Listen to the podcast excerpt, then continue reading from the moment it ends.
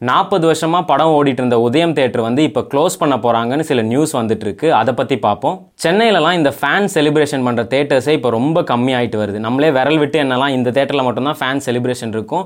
பார்க்கணுன்னா அங்கே போய் பார்த்தா தான் பார்க்க முடியும். மற்றபடி பார்த்தா இந்த மல்டிப்ளெக்ஸ் தான் இருக்குது சில தேட்டர்ஸ்லாம் இருக்குது பட் அங்கெல்லாம் அவ்வளோ ஃபேன்ஸ் கிளப் இருக்க மாட்டாங்க. அந்த லிஸ்ட்டில் கண்டிப்பாக இந்த உதயம் தேட்டர் இருக்கும். அது மட்டும் இல்லாமல் இந்த உதயம் தேட்டர் வந்து ரொம்ப பழசு. நாற்பது வருஷமாக ஓடிட்டு இருக்கு ஃபர்ஸ்ட் ஃபர்ஸ்ட் உதயம் தேட்டரே பார்த்தா நைன்டீன் எயிட்டி த்ரீல தான் ஸ்டார்ட் பண்ணியிருக்காங்க ஸோ ஸ்டார்ட் பண்ண டைமில் பார்த்தோன்னா அது வெறும் மூணு ஸ்க்ரீன் தான் இருந்திருக்கு. உதயம் சந்திரன் சூரியன் ஸோ இப்போ தான் வந்து இந்த தேட்டர்லாம் வந்து நிறைய இருந்தால் அது வெறும் ஸ்க்ரீன்ஸ் தான் சொல்றாங்க. ஸ்க்ரீன் ஒன் ஸ்க்ரீன் டூ ஆனால் பழைய தேட்டர்ஸ்லாம் பார்த்தா இப்போ அந்த தேட்டர்ஸ்க்குனே சின்ன சின்ன பேர் இருக்கு. இப்போ உதயம் பார்த்தாலே மூணு பேர் இருக்கு. தேவிக்கு பார்த்தா கூட தேவின்னு ஒன்று இருக்கு. பேரடைஸு வெற்றி கூட வெற்றி ராகேஷ்னு அந்த மாதிரி ஸ்க்ரீன்ஸ்க்கே தனியாக பேர் வைப்பாங்க.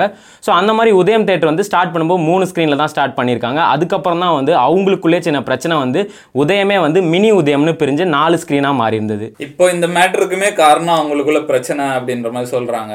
அதே மாதிரி உதயம் தேட்டரில் ஃபர்ஸ்ட் ஃபர்ஸ்ட் ரிலீஸ் பண்ண படம் பார்த்தோன்னா நம்ம சூப்பர் ஸ்டார் ரஜினிகாந்தோட சிவப்பு சூரியன்ற படம் தான். அப்போ ரஜினிகாந்த் சொல்லனால உதயம் தேட்டரில் என்னோட படம் தான் ஃபர்ஸ்ட் ஓடிச்சுன்னு. அந்த மாதிரி அந்த டைம்லேயே பார்த்தோன்னா இந்த ஃபேன்ஸ்லாம் கூடுற தேட்டரா அதுவாக தான் இருந்தது.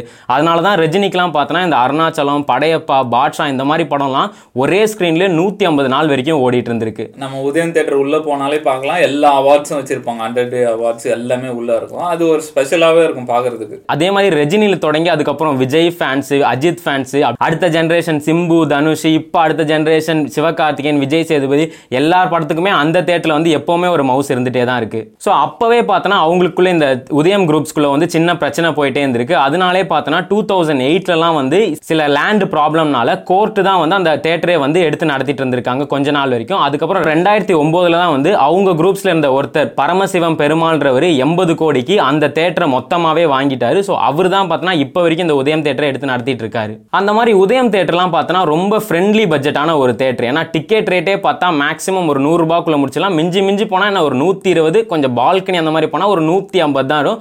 அந்த மாதிரி ஸ்நாக்ஸ் தான் வந்து இப்போ இந்த மாதிரி மல்டிப்ளெக்ஸில் போயிட்டு நம்மளால ஒரு பாப்கார்ன் கூட வாங்க முடியல. ஒரு பாப்கார்ன் பார்த்தா ரெகுலரே பார்த்தா ஒன் எயிட்டின்னு சொல்கிறாங்க நம்ம என்ன பண்ணுவோம்? அப்புறமே புத்திசாலி மாதிரி நம்ம ஒரு காம்போ வாங்கிடலான்ட்டு நூற்றி ஐம்பது ரூபாய்க்கு பாப்கார்ன் வாங்கினதை விட்டு போய் முந்நூறுபாய்க்கு கோக்கு அந்த மாதிரிலாம் வாங்கி நார்மலாக வந்து இன்டர்வல் டைமில் நம்மளாம் வெளியே போகிறதுக்கே யோசிப்போம். ஆஹா என்னோட முந்நூறுபா அதுக்கு வெளியே போனால் ஒரு லஞ்சே சாப்பிட்டு வீட்டுக்கு போயிடலான்னு அதே மாதிரி இந்த பட்ஜெட் தேட்டர்ஸ்லாம் போனால் ஒரு முப்பது ரூபாய்க்கு நம்மளால போய் ஒரு வீல் சிப்ஸ் வாங்கிட்டு வந்து அந்த படத்தை பார்த்துட முடியும். இது பின்னாடி ஒரு மிகப்பெரிய அரசியலே இருக்கு. ஏன்னா இப்போ வந்து எல்லாமே மல்டிப்ளெக்ஸ் ஆக்கிட்டாங்க. அதுக்கு எல்லாமே ஆக்கிட்டாங்கன்னு சொல்ல முடியாது. ஒருத்தர் எல்லாத்தையும் வாங்கிட்டான். யாருன்னா பிவிஆர் பிவிஆர் கிட்ட இந்தியாவில் டென் தௌசண்ட் ஸ்க்ரீன் கிட்ட இருக்கு. அதை பற்றி நம்ம டீட்டெயிலாக ஒரு வீடியோ கூட போட்டிருக்கோம். உங்களுக்கு டைம் இருந்தால் அதை போய் ஃப்ரீயாக இருக்கும்போது பாருங்கள் இப்போ பிவிஆர்ன்றது சினிமாவில் வந்து ஒரு மொனோபொலி மாதிரி ஆகிட்டு வராங்க. அவங்களோட வேலை என்னன்னா பார்த்துட்டு இருப்பாங்க. யார் காலியாக வராங்கன்னு யார் அடி வாங்க ஸ்டேஜில் அதை ரெனோவேட் பண்ணி அதை பிவிஆராக மாற்றிடுவாங்க சினிமா தேட்டரை பொறுத்த வரைக்கும் ஒரு மூணு கேட்டகரி இருக்கு.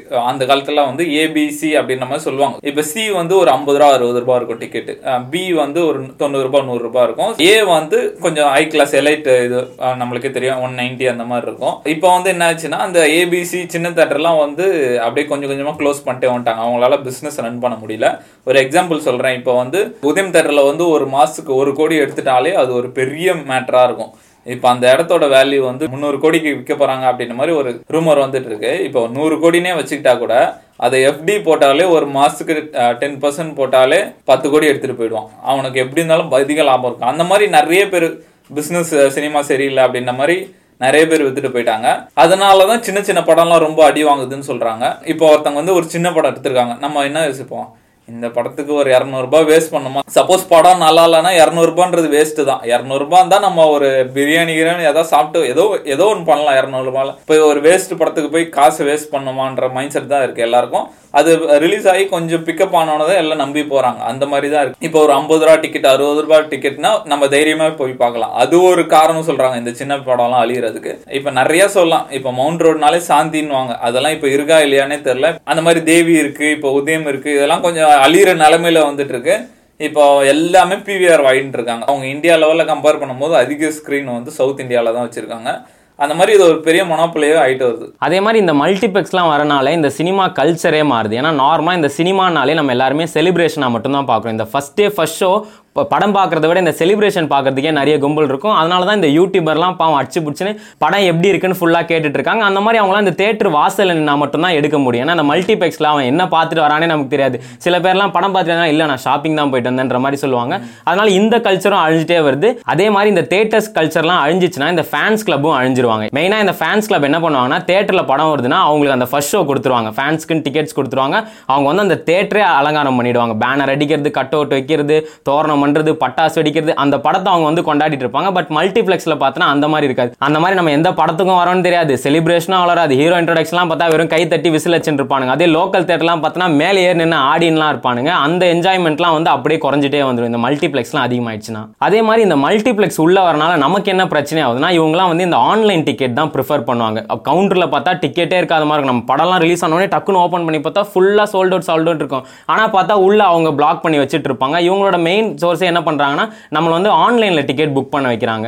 இந்த ஆன்லைனில் டிக்கெட் புக் பண்ணுறது வந்து ஒரு பெரிய ஸ்கேம்னே சொல்லலாம். ஏன்னா நம்மளோட இன்டர்நெட் சார்ஜ் யூஸ் பண்ணி ஒரு டிக்கெட் புக் பண்ணால் அதுக்கு வந்து முப்பது ரூபா சார்ஜ் பண்ணுறாங்க சரி நீங்கள் முப்பது ரூபா கூட வாங்கிக்கோங்க. நான் ஒரு அஞ்சு டிக்கெட் புக் பண்ணால் கூட முப்பது ரூபா வாங்கினா பிரச்சனை இல்லை. அவன் ஒரு ஒரு டிக்கெட்டுக்குமே முப்பது ரூபா வாங்குறான். அப்படி கால்குலேட் பண்ணாலே நமக்கு வேஸ்ட்டாக நமக்கே தெரியாமல் ஒரு நூற்றி இருபது ரூபா கிட்ட செலவாயிடுது. இப்போ ரீசெண்டாக இந்த உதயம் தேட்டரை பற்றி என்ன நியூஸ் வந்திருக்குன்னா அந்த உதயம் தேட்டரே வந்து ஒரு நார்மல் ப்ராப்பர்ட்டிக்காக வித்துறாங்க இந்த காசா கிராண்ட் அந்த மாதிரி பெரிய பெரிய கம்பெனிக்காக விற்க போகிறாங்க அங்கே வந்து ஒரு இருபத்தஞ்சு மாடியில் வந்து ஒரு அப்பார்ட்மெண்ட் மாதிரி வரப்போகுது அப்படின்ற மாதிரி தான் இப்போ ரீசன்ட் நியூஸ் போயிட்டு இருக்குது இன்னைக்கு நான் உதயம் தேட்டர் போய் பார்த்தேன். அது நிறைய பேர் அங்கே இருக்கவங்க கிட்டலாம் விசாரிச்சேன். இது- வெறும் நம்ம சினிமான்னு மட்டும் சுருக்கிட முடியாது. ஏன்னா இதுக்கு பின்னாடி ஒரு பெரிய பிஸ்னஸே இருக்கு. அங்கே பக்கத்தில் நிறைய பேர் டீ கடை அந்த மாதிரி ஹோட்டல்ஸ் அதை நம்பி இருக்கு. ஏன்னா அந்த டீ கடைக்காரே சொன்னார் நைட்டு டைம்லாம் செம கூட்டம் குவிப்பா அந்த மூவி விடுற டைம்லாம் வந்து நிறைய பேர் வந்து டீலாம் குடிச்சிட்டு போவாங்க.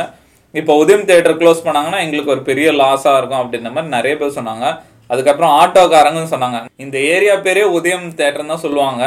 இப்போ இந்த ஸ்டாப் பெரிய உதயம் தேட்டர் தான். இப்போ அதுவும் போயிடுச்சுன்னா எங்களுக்கு கொஞ்சம் கஷ்டமா தான் இருக்கும் அப்படின்ற மாதிரி சொன்னாங்க. நிறைய பேர் என்னென்னமோ சொல்றாங்க. அந்த மாதிரி நாங்கள் ஷூட் பண்ணினே இருந்தோம். பார்த்தா திடீர்னு ஒரு கார் வந்தது. கூப்பிட்டாங்க யா இங்க வாங்க. எந்த சேனல் அப்படின்னு சேனல் சொன்னோம். கேட்டார் என்ன விஷயம்? அப்படின்னு இந்த மாதிரி விற்க போறதா சொல்றாங்க. அதான் சொல் நான் தான்ப்பா ஓனர் அந்த மாதிரிலாம் எதுவும் இல்லை. ஆனா நெகோசியேஷன் போறது உண்மைதான். ஏதாவது நடந்ததுன்னா நாங்க ப்ரெஸ்ஸை கூப்பிட்டு சொல்றோம் அப்படின்ற மாதிரி சொன்னாங்க. தப்பான நியூஸ் பார்ப்பாதீங்க அப்படின்ற மாதிரி சொல்லிட்டு போனாரு. மெயினாக இந்த மாதிரி தேட்டர்ஸ் காம்ப்ளெக்ஸ்லாம் எதுக்கு மூடப்படுதுன்னா இவங்க வந்து அந்த தேட்டர்ஸை இன்னும் நம்ம எப்படி சின்ன வயசில் பார்த்தோமோ அதே மாதிரி தான் மெயின்டைன் பண்ணுறாங்க அந்த சீட்டெல்லாம் கூட இப்போ மல்டிப்ளெக்ஸ்லாம் போனால் நமக்கு ஒரு நல்ல கம்ஃபர்ட்டாக இருக்குது அதே நார்மல் தேட்டர்லாம் போனால் கொஞ்ச நேரத்தில் கழுத்து வலிக்கிற மாதிரி இருக்கும். சீட்டும் அசையாது கைக்கு அந்த ஹோல்டர் எதுவுமே இருக்காது. ஸோ அதை வந்து அவங்க அப்படியே விட்டுருவாங்க. அதே மல்டிப்ளெக்ஸ்லாம் பார்த்தா நமக்கு ஒரு பயங்கர கம்ஃபர்ட் இருக்கும். சவுண்ட் சிஸ்டம்ஸ்லாம் கூட அப்படியே இருக்கும். அது எதனாலனா இது வந்து ஒரு பட்ஜெட் ஃப்ரெண்ட்லி தேட்டர் எளிய மக்களுக்கான தேட்டர் மாதிரி இது. நாங்கள் இந்த மாதிரி ஒரு வயசானவர் அவர் கட்டட வேலை செய்கிறவர் அவர் சொன்னார் அது எனக்கே ஒரு மாதிரி டச்சிங்காக இருந்தது. அவர் சொன்னார் இங்கேனா நம்ம லுங்கி கட்டிட்டு கூட போகலாம்ப்பா அந்த தேட்டர்லாம் பேண்ட்டு போட்டு வர சொன்னாங்க. நான் வாழ்க்கையில் பேண்ட்டே போட்டதில்ல அப்படின்ற மாதிரி சொன்னார். அதெல்லாம் கேட்கும் போது ஒரு மாதிரி டச்சிங்காக இருந்தது. ஏன்னா இது ஒரு எளிய மக்களுக்கான தேட்டர் மாதிரி இந்த தேட்டர் இந்த சாந்தி தேட்டர் அந்த மாதிரி. அதெல்லாம் கொஞ்சம் கொஞ்சமாக அழிஞ்சிட்டு வரதை பார்க்கும்போது நம்மளுக்கே கொஞ்சம் ஒரு மாதிரி மனசு கஷ்டமாக தான் இருக்குது பட் அதுலயும் பார்த்தா சில தேட்டர்லாம் ரெனோவேட் பண்ணி கொஞ்சம் நல்லா பிரம்மாண்டமாக பண்ணுறாங்க இந்த டி நகரில் கிருஷ்ணவேணி தேட்டர்னு ஒன்று இருக்கும். அதில் என்ன படம் வருதுன்னே. அந்த மன்சூர் அலிகான் படம்லாம் ஓடிட்டு இருக்கும் பட் இப்போ ரீசெண்ட் டைம்ஸில் பார்த்தா அந்த தேட்டரே ஒரு நெக்ஸ்ட் லெவலுக்கு அப்கிரேட் பண்ணி நல்ல நல்ல படம்லாம் கூட இப்போ ரிலீஸ் பண்ணுறாங்க ஸோ தேட்டருக்காரங்களாம் இந்த மாதிரி அவங்கள அப்கிரேட் பண்ணால் மட்டும்தான் இப்போ இந்த மல்டிப்ளெக்ஸ் கூட காம்படிஷன் பண்ணி அவங்கள பிழைக்க முடியுமே.